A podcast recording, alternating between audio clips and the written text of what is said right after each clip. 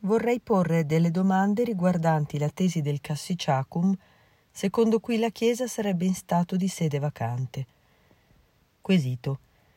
Gentile padre Angelo Bellon, dell'Ordine dei Predicatori, vorrei porre delle domande riguardanti la tesi del Cassiciacum, elaborate dal monaco domenicano Michel Louis Gérard de Laurier e un'altra domanda sulla validità dei sacramenti conferiti dai sedevacantisti. Come ho letto finora, il problema della vacanza della sede apostolica non si è presentato perché l'elezione di questo o quel papa fosse valida o meno, neanche se questo o quel papa fosse eretico o meno, ma secondo i sedevacantisti sarebbe stata introdotta una nuova religione sotto il mantello del cristianesimo. I cattolici integrali e tradizionalisti distinguono tra la Chiesa conciliare dopo il Concilio Vaticano II e la Chiesa cattolica tradizionalista prima del Concilio Vaticano II.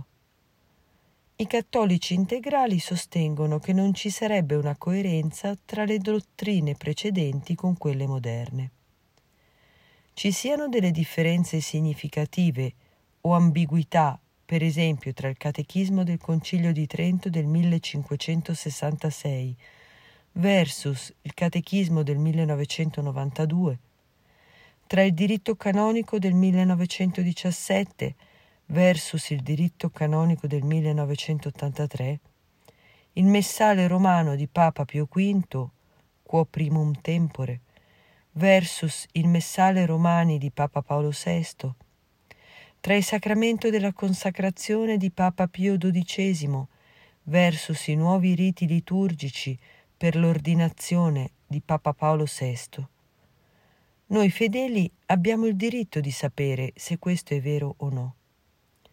La tesi spiega in che modo i papi del Concilio Vaticano II, dal 1958 fino ad oggi, non sarebbero veri papi. Non sono veri papi vuol dire un difetto di intenzione, non un difetto della loro elezione. Più precisamente, hanno un diritto legale alla successione senza avere il potere di governare la Chiesa, perché negli atti, nelle intenzioni, non sono il vicario di Gesù Cristo. I sedevacantisti sostengono che il governo della Chiesa può defezionare dalla fede, ma la Chiesa cattolica come istituzione non lo può fare. Secondo costoro l'autorità attualmente fa difetto. Due esempi della mia vita che sembra confermarli. Due generazioni fa, ai tempi della mia nonna, quando un fedele andava a una cerimonia delle chiese riformate, doveva confessarsi perché era un peccato mortale contro il primo comandamento di Dio, contro la fede. Oggi se un cattolico va ai protestanti a visitare il loro servizio è un atto di lode. Poi mia nonna mi ha insegnato che fuori della Chiesa cattolica non c'è salvezza. Oggi si insegna diversamente. Come dobbiamo essere fedeli a una gerarchia che cambia essenzialmente la dottrina? La mia seconda domanda sarebbe sulla validità. La messa celebrata dai sedevacantisti è valida, ma è celebrata illecitamente. Se la messa è valida, allora i loro sacerdoti sono in successione apostolica e i sette sacramenti conferiti da loro sono veri sacramenti. Hanno un sacerdozio vero. È così?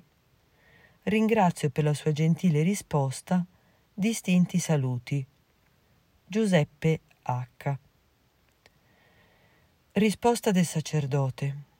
Caro Giuseppe, la tesi di Cassiciaco Cassiciaco è una località che corrisponde all'attuale Cassago nella Brianza, luogo dove Sant'Agostino si ritirò in meditazione prima di ricevere il battesimo, sostiene che il Papa, dal momento in cui diventa eretico, non è più Papa. Secondo questa tesi, formulata in tarda età dal frate domenicano Gérard de Laurier, Paolo VI, al termine del Concilio Vaticano II, sarebbe decaduto da Papa perché, approvando il concilio, avrebbe approvato le eresie ivi contenute, dando origine ad un'altra Chiesa, diversa da quella voluta da Cristo. Dall'8 dicembre 1965 la Chiesa, che sarebbe solo quella costituita dai sede vacantisti, sarebbe senza Papa, in condizione di sede vacante. Poco prima di morire, Gérard de Laurier ritrattò le sue affermazioni e domandò perdono per la confusione alimentata. È una tesi assurda e insostenibile che i cosiddetti sedevacantisti hanno sponsorizzato. È assurda e insostenibile perché l'incarico di insegnare la dottrina con la garanzia che viene dall'alto, Gesù Cristo non l'ha dato a chiunque, ma l'ha dato a Pietro e agli Apostoli tutti insieme in comunione con Pietro. Nel concilio ecumenico tutti i vescovi sono uniti col Papa non soltanto materialmente, ma anche nell'insegnamento. Va ricordato che i documenti del Concilio Vaticano II sono stati approvati in maniera praticamente unanime. Su circa 2500 vescovi, i contrari erano 4, 5, 10 o qualche manciata in più a seconda dei documenti. Di fronte a tale unanimità dobbiamo riconoscere che Cristo è stato con la sua Chiesa e ha parlato per mezzo di lei, garantendola dall'errore. In quel momento Cristo è stato con la Chiesa secondo la sua promessa, ed ecco, io sono con voi tutti i giorni sino alla fine del mondo. Confronta Matteo capitolo 28 versetto 20. E ha sottoscritto le sue deliberazioni in fedeltà al giuramento fatto quando ha detto In verità io vi dico, tutto quello che legherete sulla terra sarà legato in cielo, e tutto quello che scioglierete sulla terra sarà sciolto in cielo. Così in Matteo capitolo 18 versetto 18. L'espressione in verità io vi dico è tipica del linguaggio semitico e sta per giuro. Va ricordato anche che nell'ultima cena Gesù ha promesso lo Spirito Santo. L'ha definito Spirito della verità. Confronto a Giovanni capitolo 14 versetto 17. Ha garantito che questo Spirito di verità sarebbe rimasto con gli Apostoli e sottinteso con i loro successori per sempre. Così in Giovanni 14, 16. Quel per sempre nel testo greco, che è l'originale, è espresso con ton aiona e in latino con in eternum, e cioè in eterno. L'affermazione di Gesù andrebbe dunque tradotta così.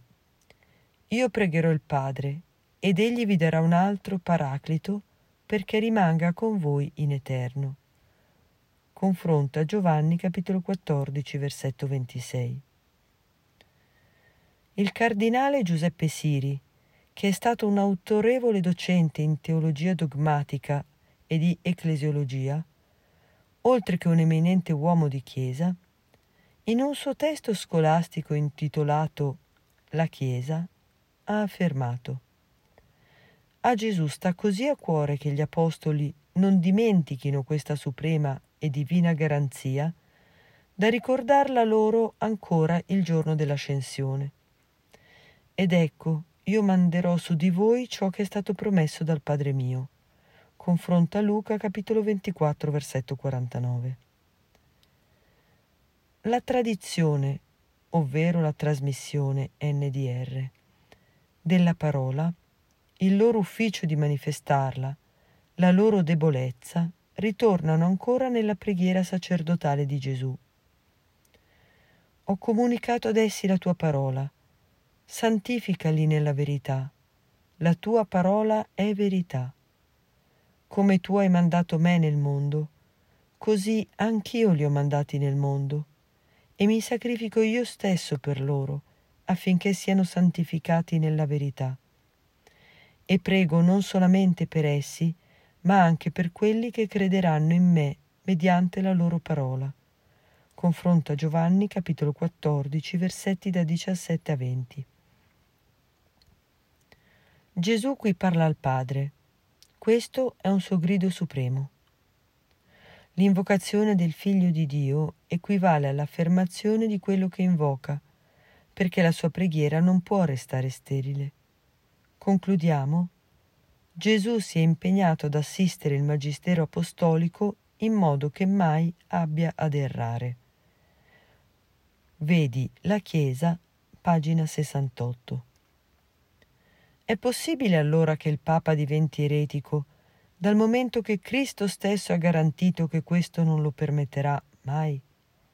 Infatti ha detto a Pietro, Simone, Simone, ecco, Satana vi ha cercati per vagliarvi come il grano, ma io ho pregato per te, perché la tua fede non venga meno. E tu, una volta convertito, conferma i tuoi fratelli. Così in Luca capitolo 22 versetti 31-32. Si potrebbe discutere se possa esserlo come persona privata, ma come maestro della Chiesa cattolica è impossibile perché l'ha garantito Gesù Cristo. Il cardinale Siri commenta così la promessa di Gesù a Pietro, secondo la narrazione di Luca 22, 32. Gesù qui fa un'allusione alla negazione di Pietro, distinguendo pure in essa tra il coraggio che sarebbe naufragato quella stessa notte e la fede che sarebbe rimasta. La fede è nei riguardi della verità proposta, il discorso quindi verte su di essa e la, sulla sua incorruttibilità. Gesù tratta dell'ufficio che ha Pietro di confermare nella fede, ossia nella verità, i suoi fratelli. È evidente l'allusione al suo mandato magisteriale. È a proposito di questo che Gesù dice di aver chiesto al Padre che non venisse mai meno la fede di Pietro. Le preghiere di Gesù sono affermazioni. Vedi pagine 106-107. Questa è la fede cristiana. Se pertanto qualcuno afferma che il Papa o un intero concilio insieme con lui sono diventati eretici o hanno cambiato religione, da se stesso si mette fuori dalla fede cristiana. Neanche ai singoli vescovi Gesù Cristo ha promesso l'infallibilità, tantomeno l'ha garantita ad una persona singola, come quella dei sedevacantisti, per quanto dotta o santa.